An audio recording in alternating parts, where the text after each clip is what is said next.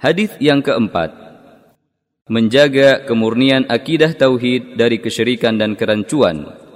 عن حذيفه رضي الله عنه عن النبي صلى الله عليه وسلم قال لا تقولوا ما شاء الله وشاء فلان ولكن قولوا ما شاء الله ثم شاء فلان Dari Huzaifah dari Nabi Shallallahu alaihi wasallam bersabda, Jangan kalian katakan atas kehendak Allah dan kehendak fulan.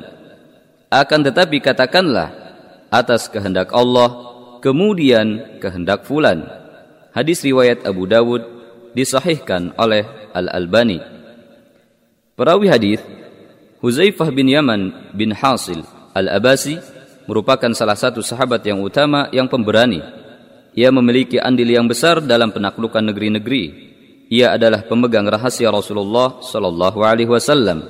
Musnadnya mencapai 255 hadis ia telah ikut dalam perang Khandaq serta peperangan lainnya setelahnya. Ia memiliki kedudukan yang tinggi di hadapan Rasulullah sallallahu alaihi wasallam.